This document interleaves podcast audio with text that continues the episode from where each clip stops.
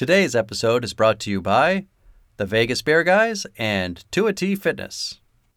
Everything sequel contains explicit language. And why the fudge not, you melon farmer?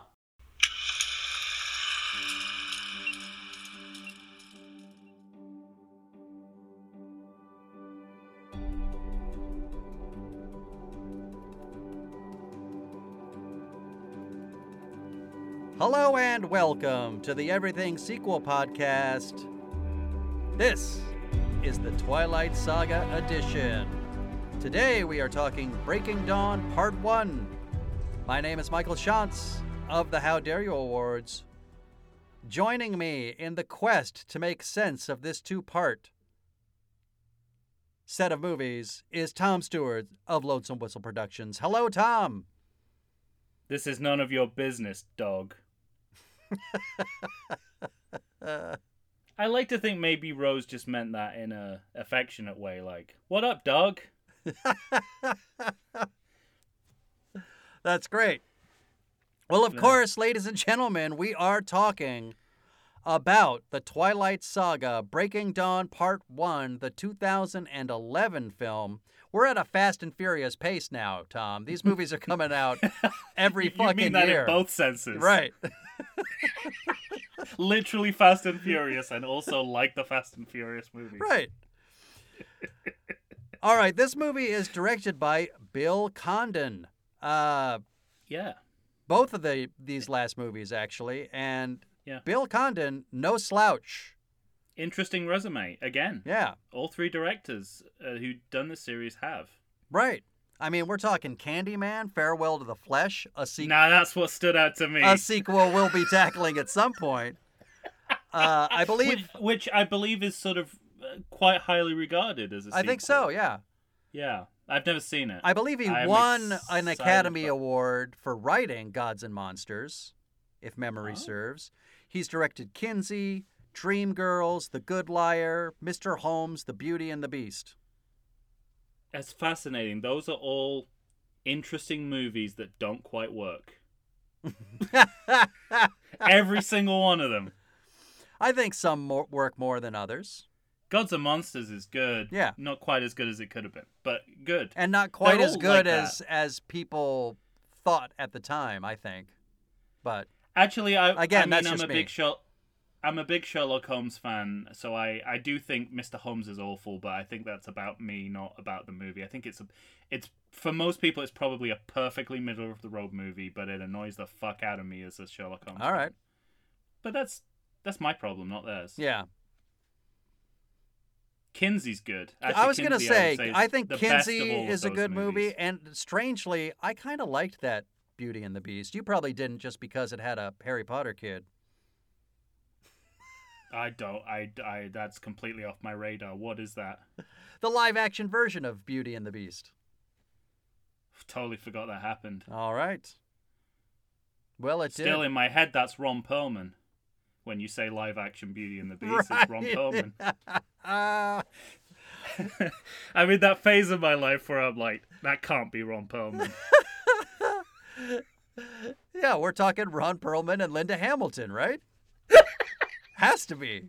What, I am. what I know what you're talking about. what else could it possibly be? Oh, that's fucking great. Well, But yeah, a bit, a bit. al- Well, that also means he's a pretty big hitter, having done this. Right, that's what I was gonna say. Dreamgirls and a Disney, uh, a Disney movie. I mean, that's uh, that's some kind of uh, big trilogy for a director. Absolutely. I mean, you know, for for for a, for a podcast about movie sequels, we often we often will hit a director where we're saying, "Yeah, not a lot of done after this movie," or or do we even know who they are? "Yeah, exactly." But this this They're guy going back to SS Wilson. this guy's gonna this guy's going to uh you know he he has plenty of of chances left they are going to be giving him uh more movies to do obviously And and you know, I I in terms of handling a franchise that's already had three installments, I think overall he does a very good job.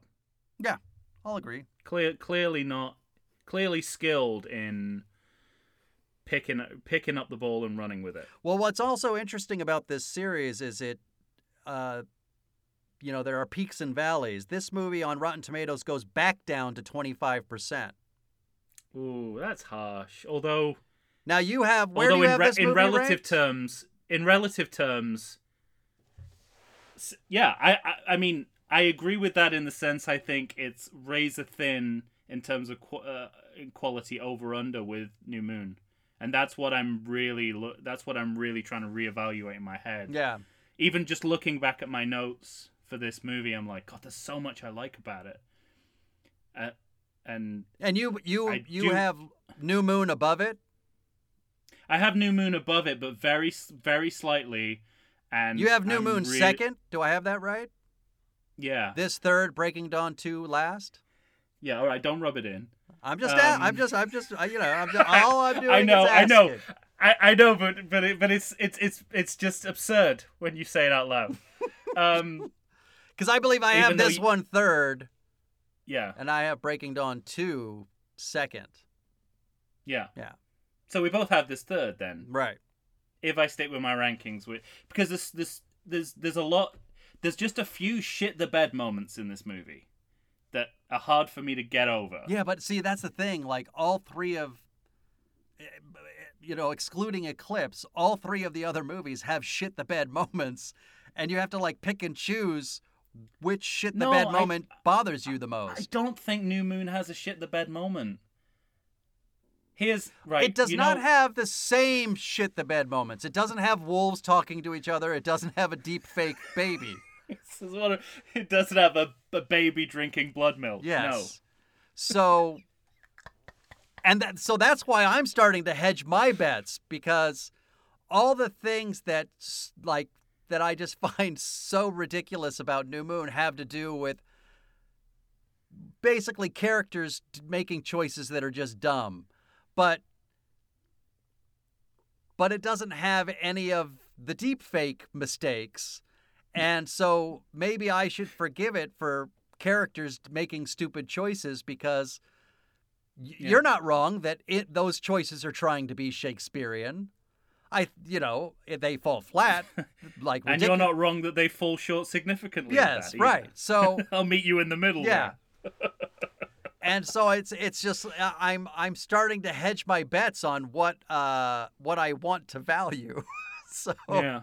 I don't know. Well, spe- speaking of, you know, people making dubious choices, I think what made me the absence of a of a truly shit the bed moment in New Moon helps.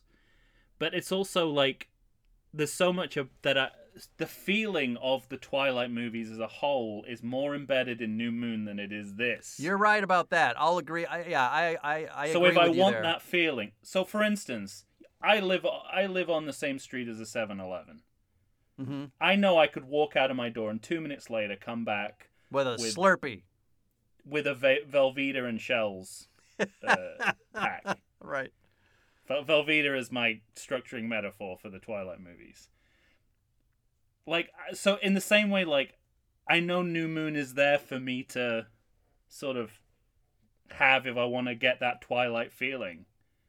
Right. but I wouldn't say the same about this movie. But then, but when I, whenever I, when I break down this movie, I'm like, actually, that's really impressive, and more impressive than anything that happens in New Moon. See, because I go back and forth, and we talked about this in our ranking episodes where I said nothing happens in this movie, but everything happens in this movie.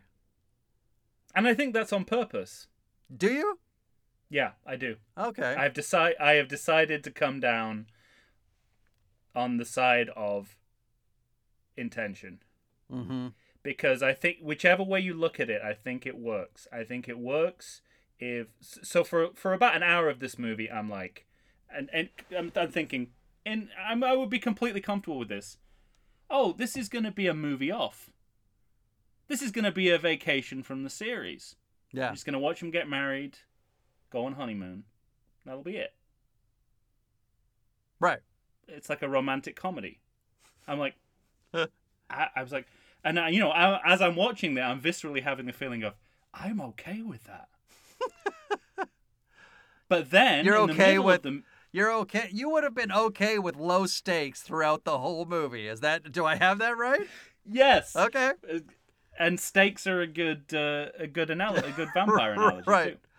too. Um, and then about sort of between halfway and two thirds of the way into this movie, the stakes get very high very quickly. Right.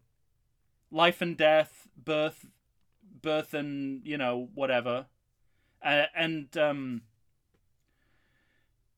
and then I'm like, oh well, the first half works as like a, a, a good sort of lulling you into a false sense of security that, that nothing will happen and then and then everything happens. And also if you hmm you know, the third element of this is you look at it holistically what might seem trivial in the, the first, you know, let's say two thirds of the movie, a ton of shit happens. They get married. They have sex for the first time. They have a child. They, you know, she they Yeah. conceive. Then they have a child. Then she dies. Then she becomes a vampire. I mean, nothing happened in Eclipse. In New Moon, like I'd say one thing happened Right. around a series of misunderstandings. Listen to that, that you know, laundry list of, of of things that happen in this movie. So I think I think there there's you know, I But I guess I guess what's interesting I'm impressed with all of that. I guess what's interesting is that each one of those is kind of a set piece that lumbers along for 30 minutes. Basically, this th- this movie has four things happen.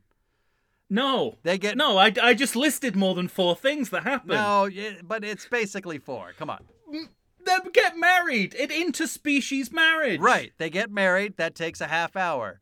Then they go on their honeymoon. That takes about 40 minutes. They have sex for the first time, and I count the honeymoon as separate. Within that, they have sex. No, it's not sub. It's it's a distinct from. On She their gets honeymoon, pregnant. She dies. She becomes a vampire. That's at least five. That's and I'm four. not even. but No. I'll add a fifth with with uh, massive wolf conclusions. But okay, even even if you say, "Oh, that's only four things," which is a bit bit reductive. But they're but the other thing is that they're huge life things. They're huge life enormous events. life events. especially in the context of a romantically based movie. Uh, It's I, all I that agree. matters. Yes. I know why I'm shouting at you. We're both saying the same thing. We're we're agreeing to argue. we're arguing to agreeing.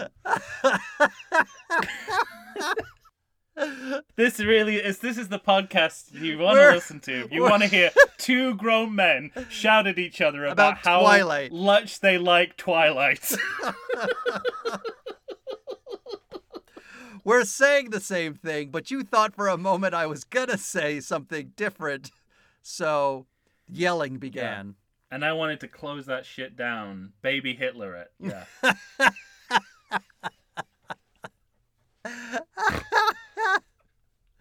Oh my god. All right. This is like Tucker Carlson and that other guy.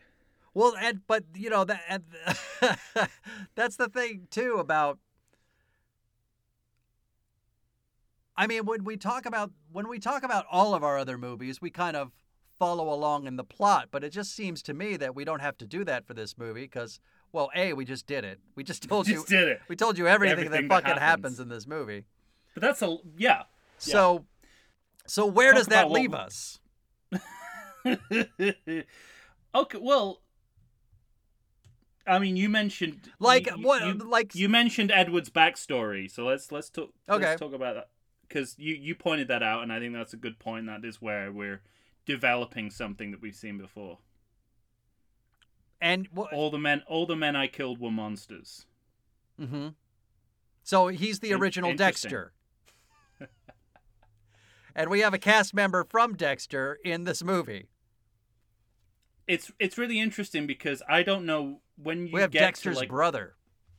when you're in any kind of monster movie, and particularly a van- vampire movie, you want to think that it's not just a vampire that there's something going on subtextually here. And to me that felt that that that scene for me was all about like self-hating homosexuality. Like men kill like men biting other men in in like movie theaters um in a clandestine way like hating the fact that you're one thing You're one thing, and and okay, wanting to and wanting to kill it in others yeah. So Do you really think that? but that i think it- that's just another metaphor to add to the list yeah. Do you think it's that drug overt? addiction you- mental health Do you think that was intentional, or are you just? O- is this just be- what only- you're taking away from it? I don't know, but I think the the way in which it's portrayed with then the clandestine way in which it's portrayed, the period, the clandestine, the you know, it, it it's infused with the imagery of how gay men had to act at a certain time in history Right. and the culture around that. That's what stood out to me. All right. I'm not, I'm not saying any of this is going on in the in the super text. No. Yeah. I'm just saying that it's another area where you can sort of you can you can use vampires as a canvas for other you know in the same way we do with zombies. Yeah. Although interestingly, in also in in New Moon, they say that they're not going to do that because zombie movies are too into. Remember, Anna, Anna Kendrick goes on Yeah. that rant where she says, Right. zombie movies are like you know they don't have female perspectives and um they're too intellectual for their own good but it's interesting that you know even in the dumbest vampire movie you do that you do that anyway You're right. It Because just it's ha- like- yeah.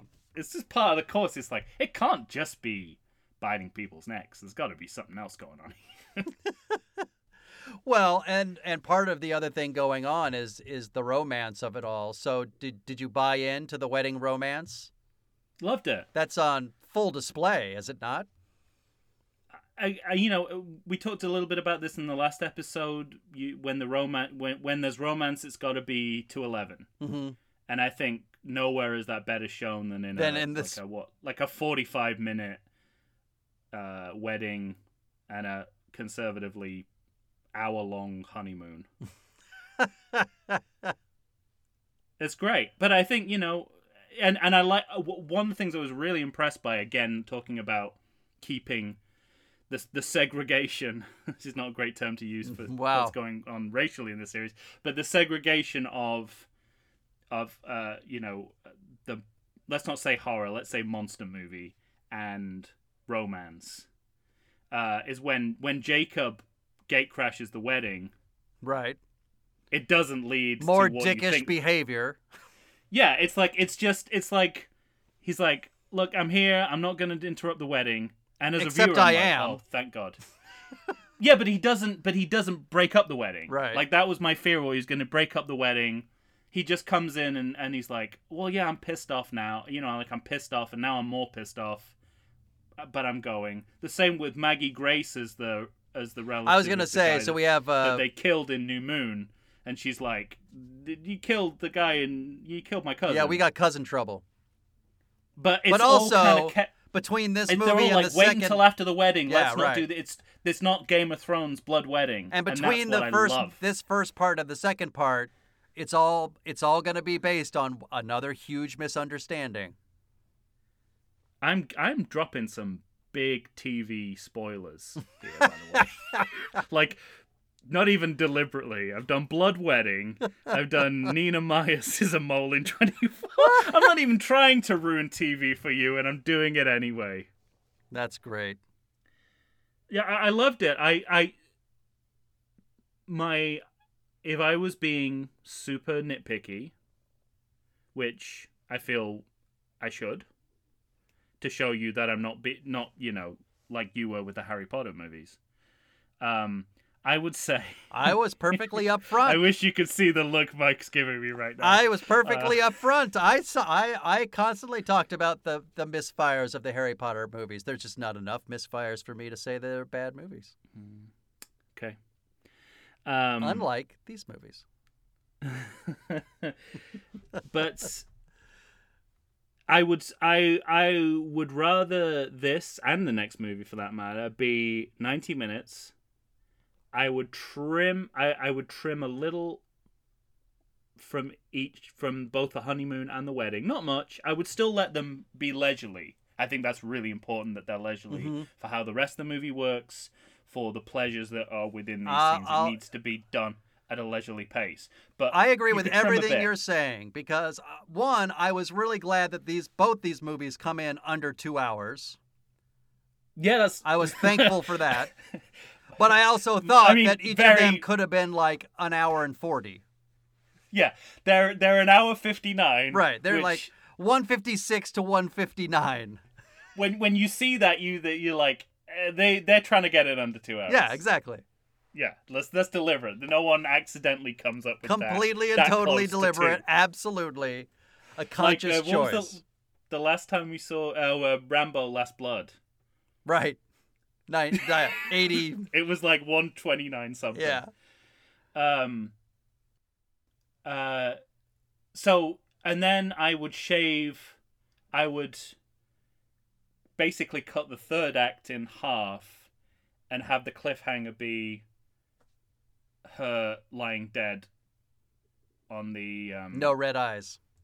on the hospital bed. hmm I like that. That that's not to say I don't like the the, the turning into a vampire as a cliffhanger too. So I would bring that up. I would trim a little from the from the honeymoon sequence and the wedding sequence. Not much. They're I think they're already doing a fine job. I like the red eyes. That made me go. I like the red eyes That too, made me go. It's less of a less of a cliff. It's less of a cliffhanger Right. and and feels more like a multi like a multi part movie thing to do yeah. to leave it leave it. I mean, it's redundant. We know she's gonna Yeah. turn, but because there's no no other movie. Um, but so that that those are my notes basically. Other otherwise, I think structurally this this movie works damn well and better than it should for what it is. Agreed. I don't think this movie should work nearly as well as it does. Yeah. Not enough for me to say it's a good movie, but No. uh, well, yes, I think Yes it's a for good you. movie. but I think I right. think it's a good movie. I think it achieves that. I think it achieves the level, the the minimum that that this series requires all right. of quality. All of these movies do, and I think this one just about comes up to the line. Fine. We're going to leave it there for now. We'll take our first break and we'll come back and talk more about Breaking Dawn Part 1 right after this.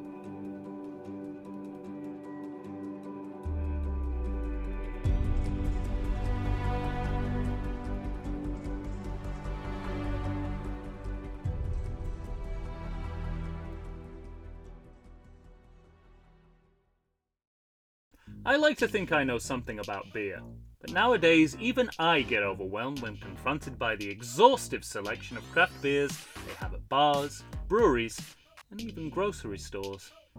Back in the day, you had one, maybe two craft beers to choose from, and if you were confused, you ordered a Guinness. But in beerstinations like San Diego, the craft beer options lately are in double, sometimes even triple digits. So, what's a beer drinker to do? You need what I need the Vegas Beer Guys.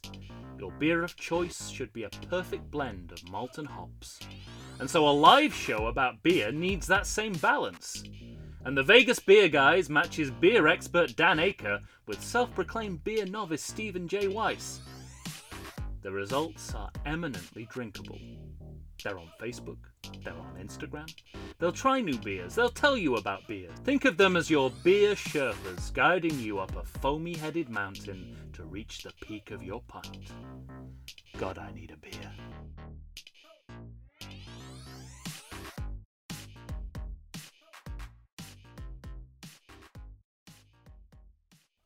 And we're back, ladies and gentlemen. Tom and I are here, of course, discussing the Twilight Saga Breaking Dawn Part 1, directed by Bill Condon, a 2011 2011 sequel.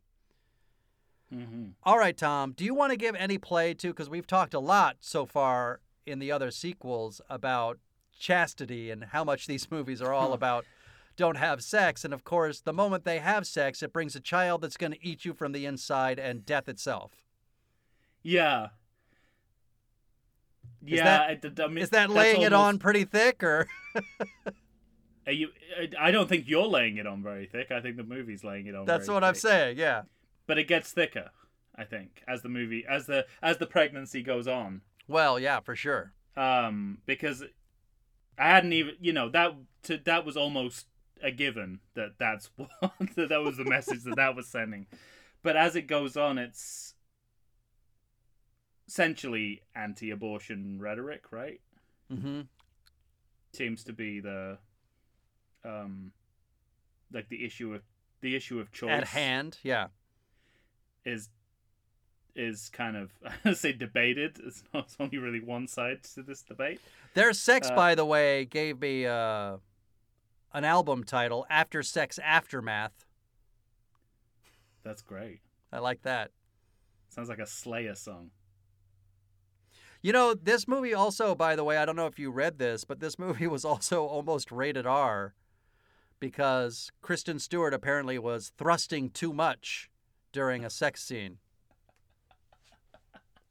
So they had to cut it short. Interesting. Yeah. Eh, Very, very interesting. Yeah, it's right up against the line, I suppose. PG Mm-hmm. 30 PG thirteen art, which is where they want to be completely. Right. Um, So within our. Yeah. s- Go ahead. No, I, I, yeah, I mean, it's way.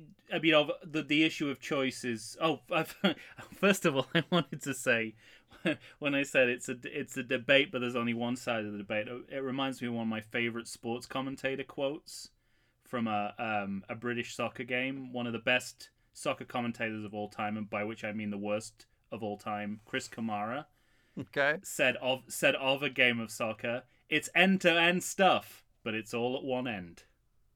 And that's how I feel about the issue of abortion in this movie. um I mean f- first of all, you know, first of all the insulting fact that it's all the issue of choice is weighted far too much in terms of what the father of the child wants and not at all what the Mm-hmm. the mother wants. So, um, and just the timing of the fact that they discover the the the, the Deus ex machina of the of the blood milk at the exact Yeah, moment that's- at which she's she's basically decided she was going to get an abortion. Mm-hmm.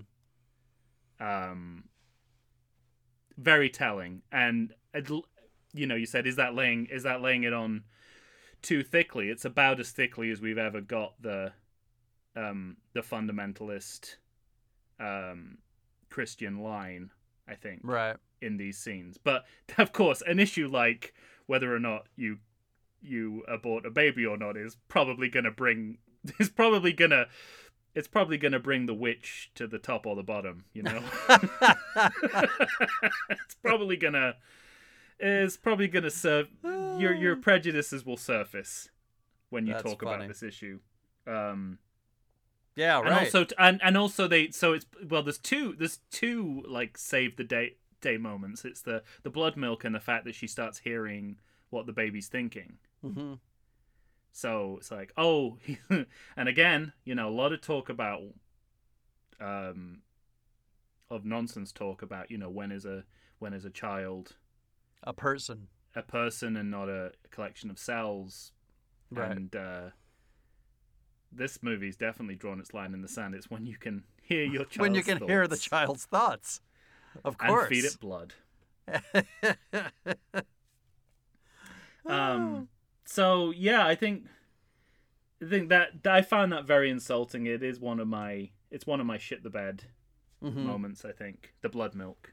Just I mean, for what's politically underneath it, but also also just on a you know on a surface level of. I mean, I know, like, I know firsthand, having been, you know, in in uh, hospital rooms where women are giving birth, that they do give women like ice chips Mhm. and drinks in the styrofoam cup. But just the fact that that looks like she's drinking a blood smoothie Right. it's hard to take. Well, and you know, in, in a movie that also has wolves talking to each other.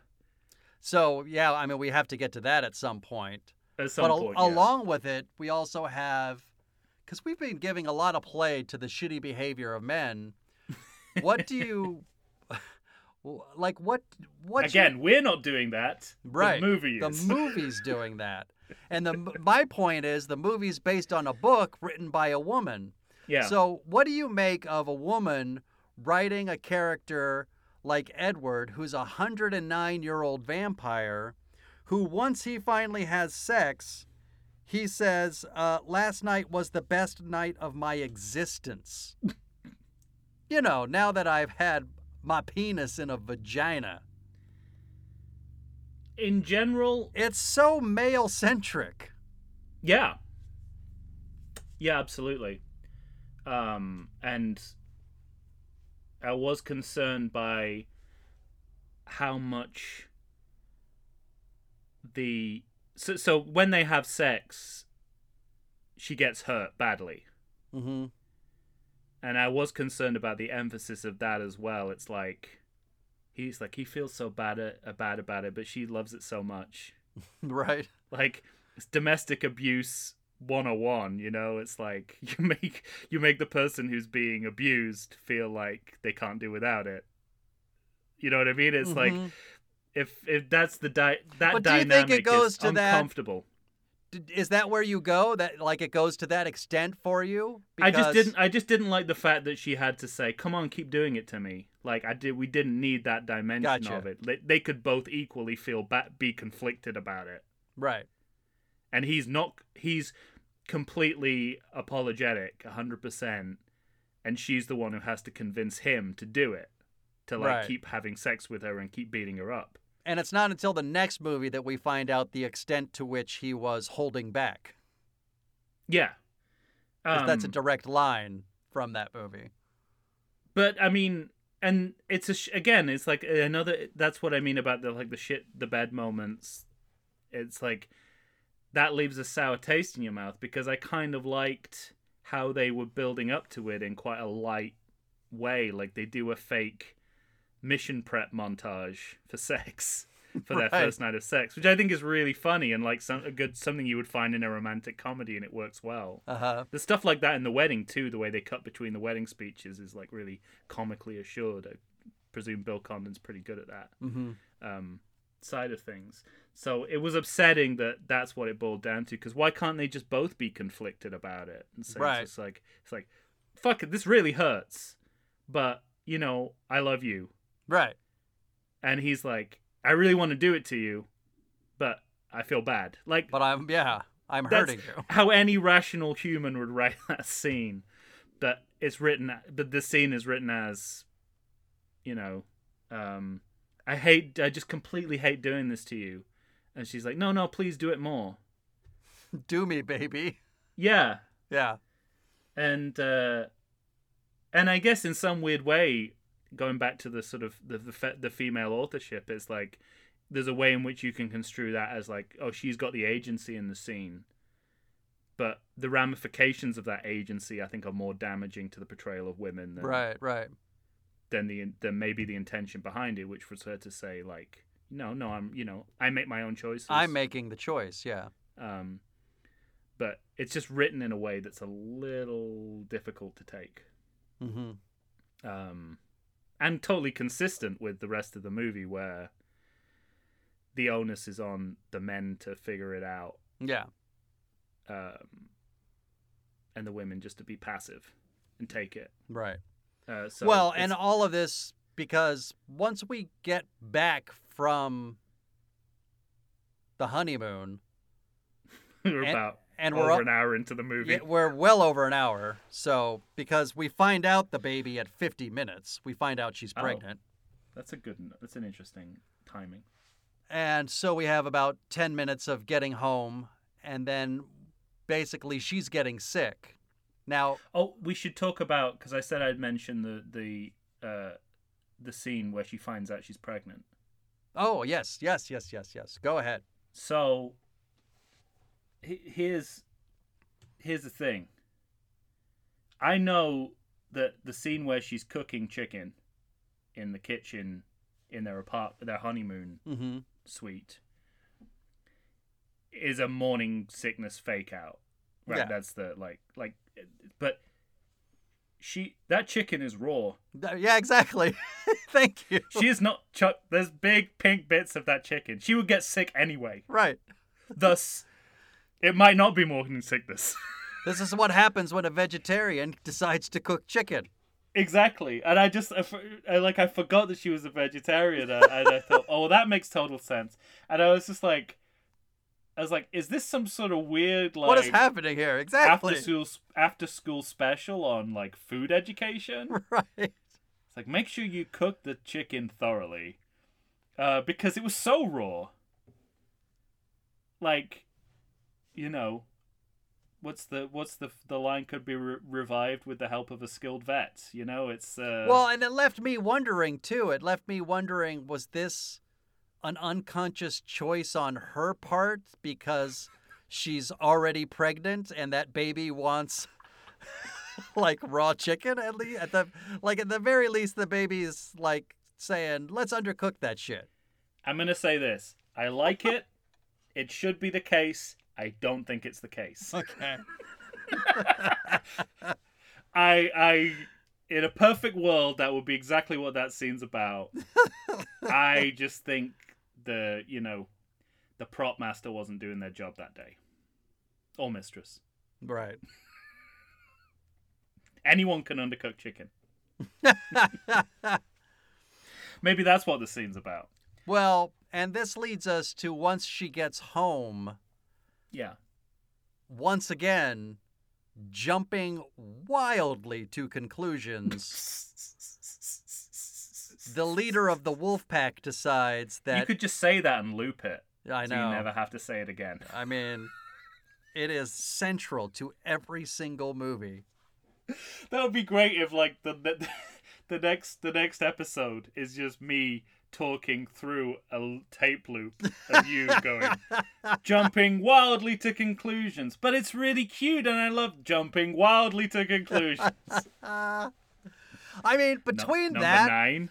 Between the jumping wildly to conclusions and the number of times a number of characters in these movies say they deserve to know to, to justify their shitty choice to let go of a secret it's fucking astonishing They deserve to know is the get some rest of this movie. so or the secure the perimeter.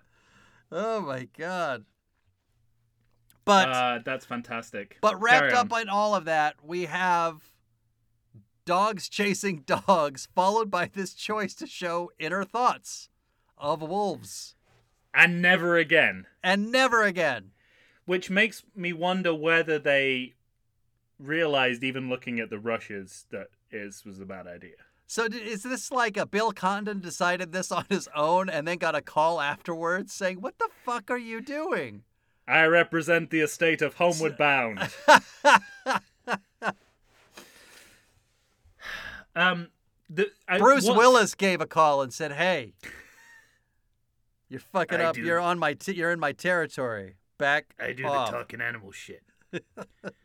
um, two things. First of all, you know, doesn't work. no, I mean, just just no just one in plain doesn't work. any dimension would say that is a good choice. Secondly, it's a pretty big moment in the series. especially when it's movie four. yeah, yeah. It's a fourth you know, fucking the- movie in the series.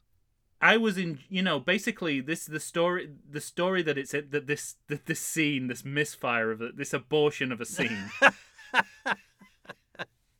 was an abortion, Michael, To keep the theme going. an abortion, and I had it killed because this did not work. um, is interrupting a really good subplot of Jacob ascending to Alpha Dog. Well, he's supposed to be, but he chooses not to. Right, but the but that's the that's the like. There's some good character. But I do see what you mean. Like he's deciding to go off on his own now, and yeah, So right. it's not like something. and it's can- undercutting all of that. Yeah, that's what I mean. Like it's not something. It's it's like it's not something where you can be like. It's not like CGI Tarkin in Rogue One. It's just like I'll just I'll just close my eyes until it's over and we'll be Mhm. back in the movie. You know, it's like that kind of kind of like, oh, I see what they were trying to do, but it didn't work, but it doesn't ruin anything else. Um, this really does ruin everything. Yeah. Uh, and then then we this is where my Scooby Doo comparison came in. Well, The it's also Seth yeah. Okay. who becomes Jacob's sidekick. I was like, it's like uh, Jacob Again, is ascending another to Alpha Dog. terrible actor. Alpha Jacob is ascending to Alpha Dog. Maybe he was just there to make Taylor Lautner look better. Maybe. Um, but I also I don't know Seth if I mentioned has become this. Scrappy Doo in a matter of seconds. and even in the screenplay, Jacob goes, You're getting on my nerves, Seth. It's like, we've seen this guy for a minute. right. But he said, But I understand why that line is there. Yep. But here's the other thing, like, because I've, I've obviously I've been talking about Taylor Lautner's acting throughout this whole series of movies, but Cuckoo. Cuckoo. but I also like I, I'm not angry about it because this is like also one of his first. Isn't this his first deal? I don't know that uh, what else he's done. I, I it's a long time since I've seen Twilight, but I remember seeing him in that movie and thinking, Who is that baby? mm-hmm. Who put that baby in a wig Right. Right. and shoved him into frame? But we've we've and talked, so I think he's acting against about, all of that, and he's been given things to do that don't make sense Yeah. for his character. Um, and when he's got a clear, simple character, he's very good, but he doesn't get that in in these movies. Yeah. So at any But rate, yeah- there's always a beginning for an actor, and he's clearly at the beginning of it to me. But I forgive and him. seeing you know I like having seen this this behind the scenes footage of him in these fantastic uh, Greg Davies Taskmaster videos. I also get the sense it's like he doesn't care he's a bad actor. Mhm. He looks really happy with himself. right? Not in a smug way, just like yeah. this is what I do. I turn up to set. I have fun. I go home. I'm I like, show the pearly I can whites. get on board. I, can show the pearly with that. whites, and then I I have You know. lunch. Ethan Hawke doesn't look like he goes to work and have fun, and I, and I still hate him. So it's like, What's Anyway, the matter with you?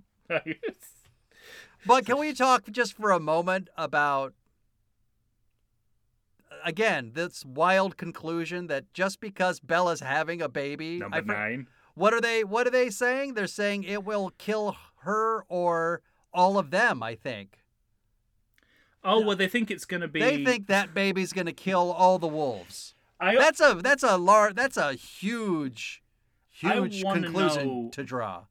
this is where I want to know about sources, as in S O U R C E S, not like sources like ketchup. I mean, because in a vampire movie you can you can confuse the two. Right. I mean, like he goes on Vampire Baby Wiki and Right. finds, which, by the way, going on whatever that website is before they're about to, um, she's about to have the baby. I mean, that's like flipping through a medical journal before an operation. I mean, nothing good is going to come out of that research, is it? Right. Um, but anyway, he, it, well, It's the Dan is it, ju- Aykroyd is it jumping to like wild conclu- Is it jumping to wild conclusions, or is it that they all they have is legend, which is itself a wild conclusion that these babies are gonna fuck shit up? That's basically all they know, right? This baby's All right. gonna. No, I mean I, I'm. Maybe that's me. It doesn't make a ton of sense, but it doesn't seem like the material they're reading makes a ton of sense. And they do at least acknowledge that. They're like, well, nobody really knows, but if we go from the folk, if we go back to the folklore, there's a lot of folklore that's like, beware the vampire baby, hmm beware the vampire human hybrid. Oh, this Well, is a, it one all of my boils- favorite. It all One of my boils down to the following lines You've given me no choice. I don't see it that way. that that is a line that eats itself. Yeah. That's an abor- ouroboros line. I think they call it in the business. Th- this is a great. This is another great line in this part of the movie. They say the first year is the hardest. yeah, they say that of fucking human children, not the rare vampire human hybrid. Right. I think they would they would express that in stronger terms. Were they talking about a creature that defies nature, logic, and reason? Yeah. All right, let's take another break and then we'll come back and we'll finish up, all right? Yeah. All right. Right after this, everyone.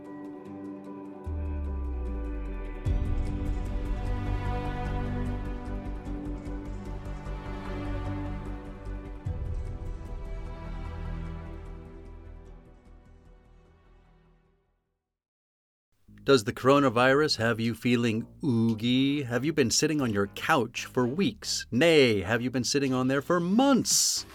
Well, it's time for you to get back in shape. Check out 2 T Fitness. You can find them on Instagram, you can find them on Facebook. 2 T Fitness was started by Tina Bernard. She is ready and raring to go to help you get back into the shape you want to get into. They've got all kinds of classes. They've got outdoor in person classes. They've got online classes if that's what you prefer. Ladies and gentlemen, it's time to get back in shape. You're going to find a variety of exercises. You're going to have strength training, cardio, weightlifting, even fun five minute burnouts that will push you to your limits. So get off the couch, get into shape. Go ahead and check out 2 T Fitness. Tina Bernard has got you for all your needs. I know her personally. She's fantastic. You're not going to meet a better person to help you become the new you. Check it out. And we are back. Once again, ladies and gentlemen, we are finishing up with Twilight Saga, breaking down part one. Breaking Dawn. What did You I say? Breaking down. no, you are breaking down. The I'm is breaking, down. Dawn. the movie's breaking down. Did you just give away the title for your picture sequel, Mike? I might have, right? oh, mercy. it's hot in these closets, guys. Yeah. I didn't bring any water with me. I'm dehydrated. I'm losing my shit. You're lucky we're as lucid as we are. I know Now- that, that might seem strange. Right. So so I was just thinking to myself that uh, we're at the end of the movie where almost nothing happens. Why would you? Th- why would you think that? It ends with a vampire transformation, Mike. Yeah, but, but like the 20 minutes before that is just drinking blood out of a straw. Well, Citizen Kane is just a movie about a sled. I mean.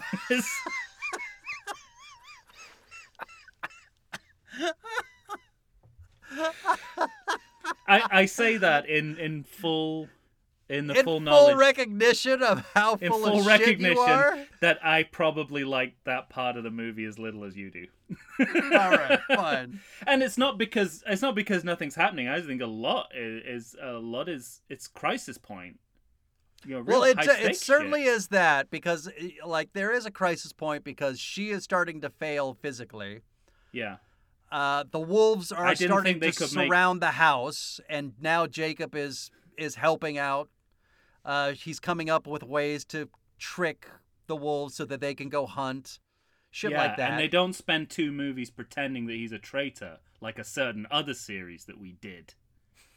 They're upfront with the fact that I mean, it was too dark to tell what was going on, but I was clear that he wasn't doing it for real. Fuck you. You're you're what you're saying is you you appreciate the talents of Taylor Lautner more than Don't the type. I'm. I don't think you've given Joe me a Pesci, choice. Goodfellas. Don't say it. Don't say it. I mean, how dare you? Yeah. Well, I wasn't making a comparison in terms of acting, more about storytelling. I think you were saying Alan Rickman is shit and Taylor Lautner is the best actor ever. That's what I. That's what I heard. That's my truth of you. What you said. So, you know, you built your own bridge. I'm ha- I'm happy to burn it.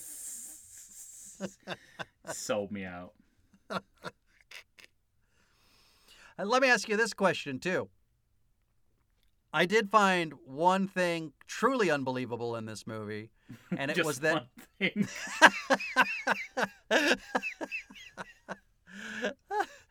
um, it was that Bella kept calling her dad from the Cullens phone and saying she was somewhere else, and I thought, doesn't that guy have fucking caller ID?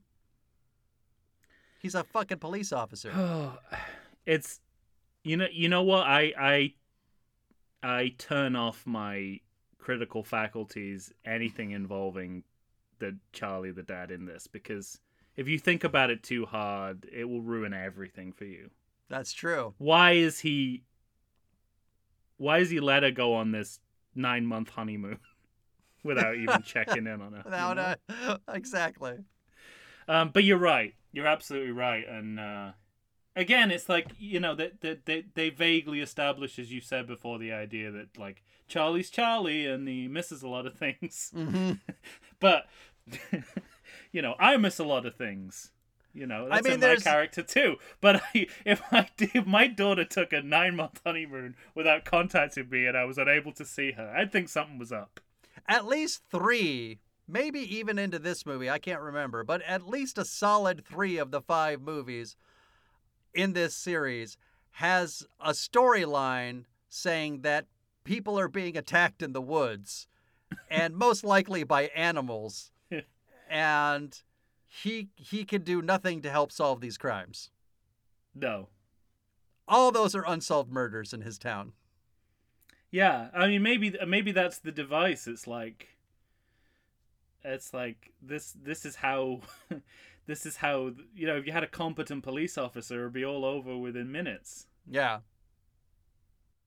So and Well, if, you, if you if you had a competent police officer and a and a good dad, hmm there would be no Twilight. right You'd be without a saga. So I guess it's for the best in terms of these movies existing at all that we that we just forget about that. But it's it's bad, and I'm not going to apologize for it. I'm just going to say that these movies can't happen without Charlie being the worst father and cop in the world. All right, good. Now, should we get to what? What should we talk about here? Because basically, what happens is the wolves attack the house, and there's a fight. Mm-hmm. So the vampires are fighting the wolves. Jacob is with the vampires fighting the wolves, and or Jacob shows up. I forget. All I know is he shows up, and then of course Edward can read his mind, so he announces that he's imprinted on the deep fake baby. Mm-hmm. Yeah, and this was this was uh, like earlier in the movie we had a beach scene where we brought back the idea of imprinting, Mm-hmm. um, which you know we talked in Eclipse about how they're they're pretty good. They were pretty good in that movie about integrating things you need to know. Yeah, This is this is one of them. complete opposite. This is not. This is not one of because Well, this is one of the things you found out then that happens now. Right, yeah, it's just like I can't wait to call back to that because that scene Yeah. doesn't need to exist except it puts the word imprint back in circulation. Right. So we know whatever happens is going to involve imprinting of some kind. but on a deep fake baby. Yeah, and it's the first appearance of the deep fake baby, which I assumed would be the only appearance of the deep fake baby erroneously. But yes, Because completely wrong. because this is the only excuse I have for any of the deepfake babies. Because I, I like I made a note. I said, I was like, come on, but on the other hand, I get you don't want real babies on the set when this shit is happening. but apparently, it was a an aesthetic choice. because I mean they you know that does happen these days. They sometimes do a digital baby. Even even Children of Men has a digital baby, and that's a you know Alfonso Cuarón masterpiece, but it has Yeah. a digital baby in it. So there are circum there are production circumstances under which I can see why digital baby is the way to go. But and this is maybe where deepfake baby's worse than Homeward Bound right. is if, Right. if you've just tuned in people don't people don't accidentally tune into like three quarters of the way through a podcast, do they? Thankfully. Um, Not about the Twilight series. not about Twilight series. Um, If you're here, you're here on purpose. they don't do Homeward Bound again, Mm-hmm. but this is the tip of the deepfake baby iceberg. Right. Phew. Yeah. Um, but other stuff's going on that.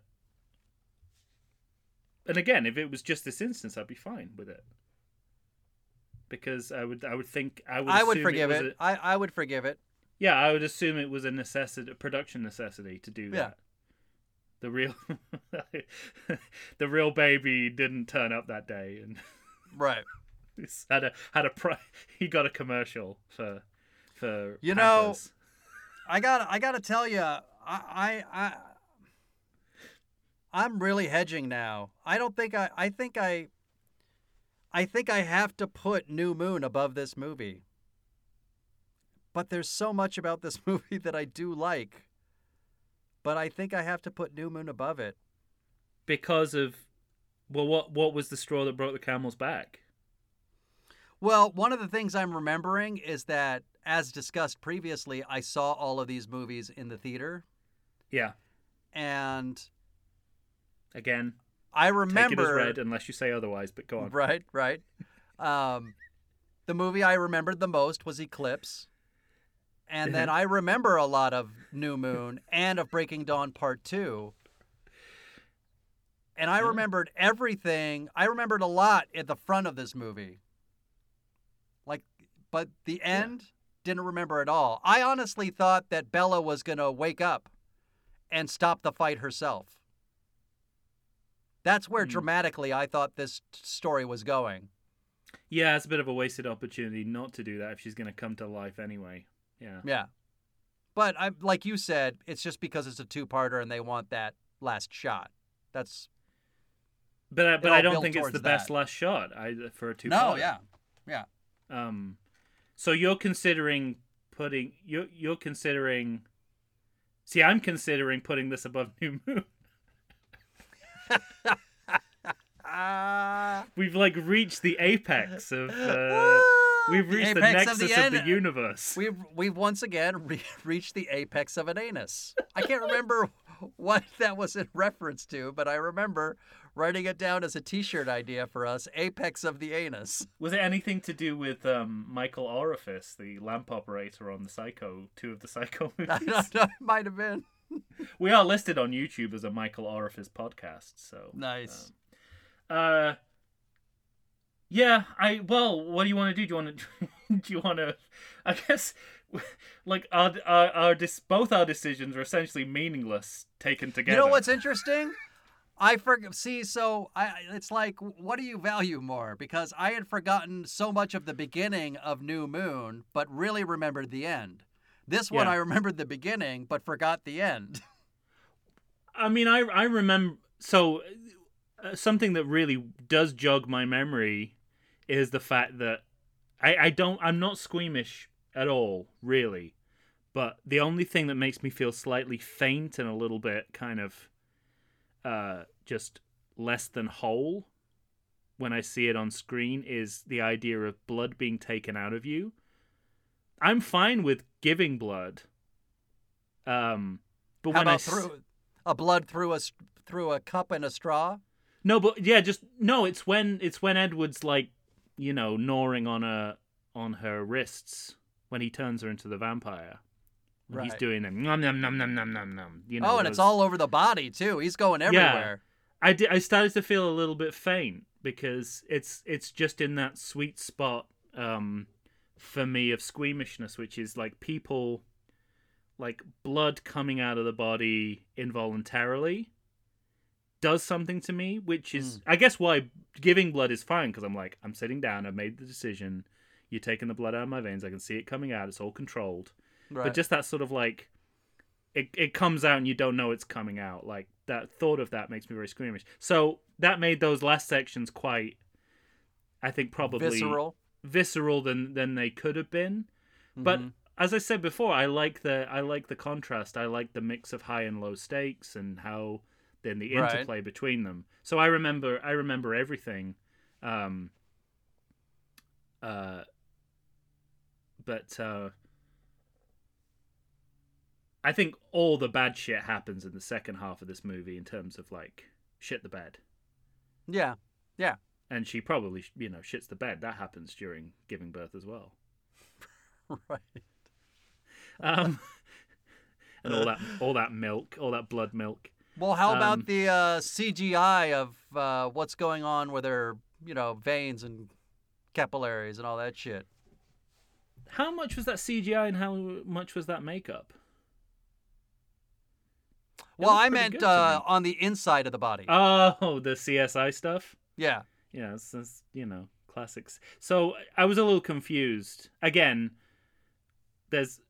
I used to have this argument all the time with my wife about zombies. She would say, "Can zo-, you know when watching Walking Dead?" She'd say, "Can zombies do this? Can zombies do that?" I'm like, "It's all made up."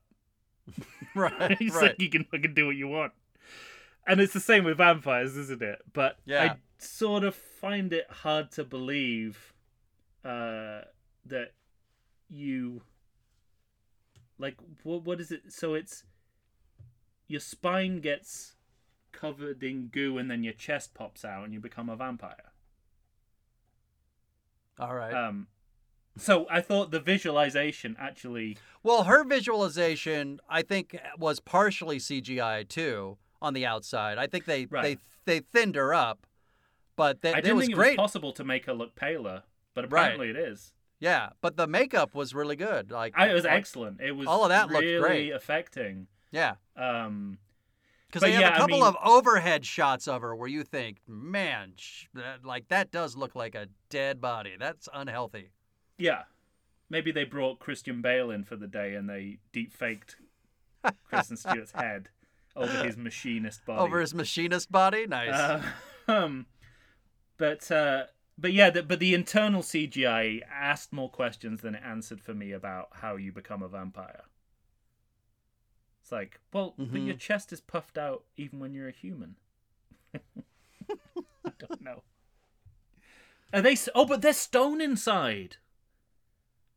These vampires are stone inside, right? I guess I don't know. Is that what it is?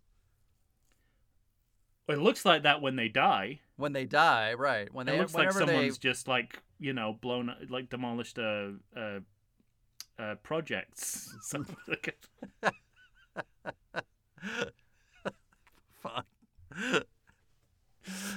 Um, Okay, so well, uh, let, let I mean, let's just say vampire biology is is mysterious. complicated.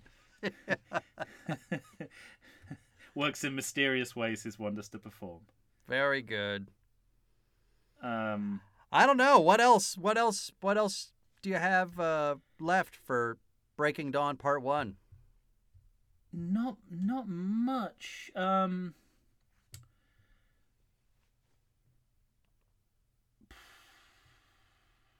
im- the im- we mentioned the imprint, didn't we? That's like the This is a major plot point that I. that's another you know, Deus Ex Machina. This movie has three of them. Yeah, we're gonna have. We're gonna have. I have lots to say about that, but more based on the next movie.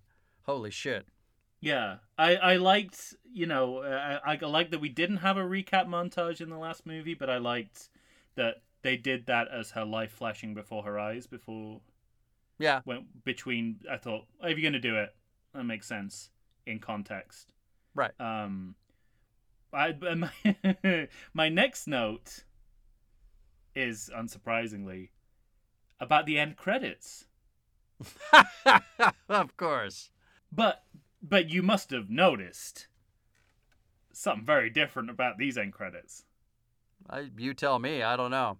Well, they were noticeably more Tarantino esque than we have seen. Like I, there was it was like it's like black on red with like retro music. Like it looks like a, it looks like the end credits of a piece of indie horror cinema. Which, Did it? yeah. Maybe I got up to wash the dishes. Or Did something. you Lady Chew it? Did you Did you? Well, I would- it? Did I the, did the little screen pop up and you clicked on the next No, movie? no, no, because I would never have done that, but I might have gone and washed dishes just listening do to the that. music. Oh, that's it. You yeah can't step away. There's somewhere where there's some most interesting stuff in the movie. That's Anyway. I thought that was interesting, especially, and you know, in the next movie, uh, we'll have a lot to say about both opening and end credits. All right. Um, but in a very diff, like an entirely diff. This this felt to me like, you know, this is our. This is our cool movie. This is our this is the cool movie in the series. This is the one that's like almost like a Tarantino movie. Um, which is bullshit, obviously. But it's interesting that they think that about their movies in designing the, the credits that way. Does somebody in this movie say uh, it's a little easier to take the blood with the straw? Does a character actually say that? Because I wrote that Yeah, down. I think I doesn't doesn't the doesn't Dr. Cullen say that? All right, because right, right next to that, I wrote that line, and then I wrote next to that, I said, "That's science."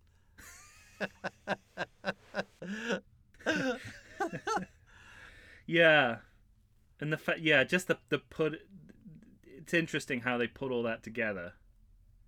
It just looks Uh, like she got it out of it. the. Hey, let's just start. Let's just pump blood into her.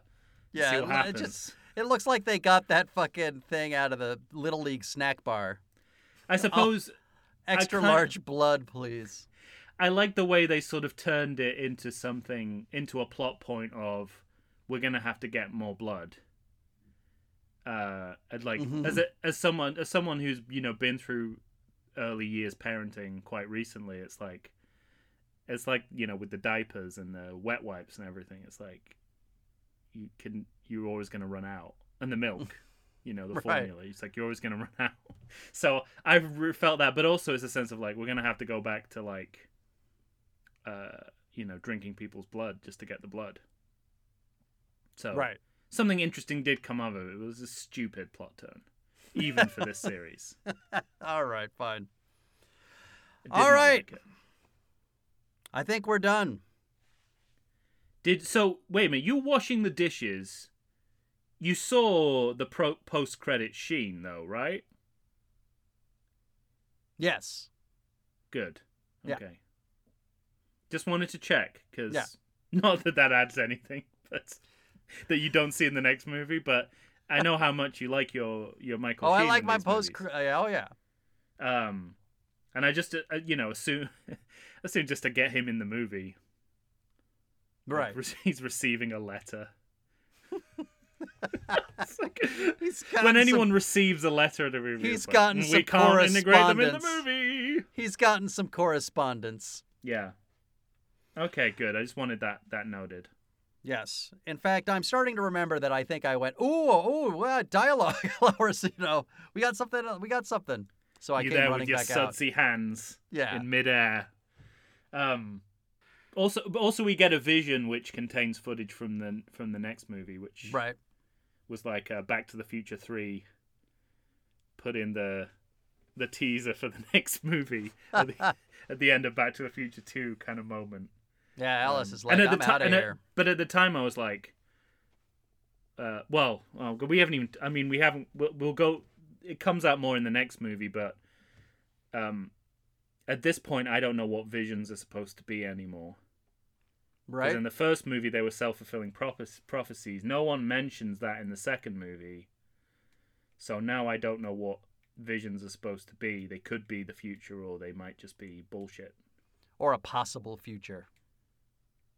Yeah, that's what they are in the next one, isn't it? Yeah, which could change based on people making different choices. Which is Which the is- climax. which it completely contradicts how they work in, in New Moon. and the right. Oh well. Anyway, we'll get there. On our next episode, The Twilight Saga Breaking Dawn Part 2. If you have something to tell us about Breaking Dawn Part 1, please find the Everything Sequel podcast on Facebook, Instagram, or Twitter. By all a Michael means, Orifice podcast. there you go. By all means, send us an email to everythingsequel at gmail.com. For Tom Stewart of Lonesome Whistle Productions, I am Michael Shantz of the How Dare You Awards. You'll be hearing us next time for Breaking Dawn Part 2. Say goodbye, Tom. First it's the spelling, then it's the grammar. yeah, that that poor young lady gets fucked up. Well, you know, it's uh It's a vampire's you, way. You, you you don't you don't want to um use incorrect. You made your life grammar around a- choice. around around a British person, even a fake British vampire person. Right. All right, take care, everyone.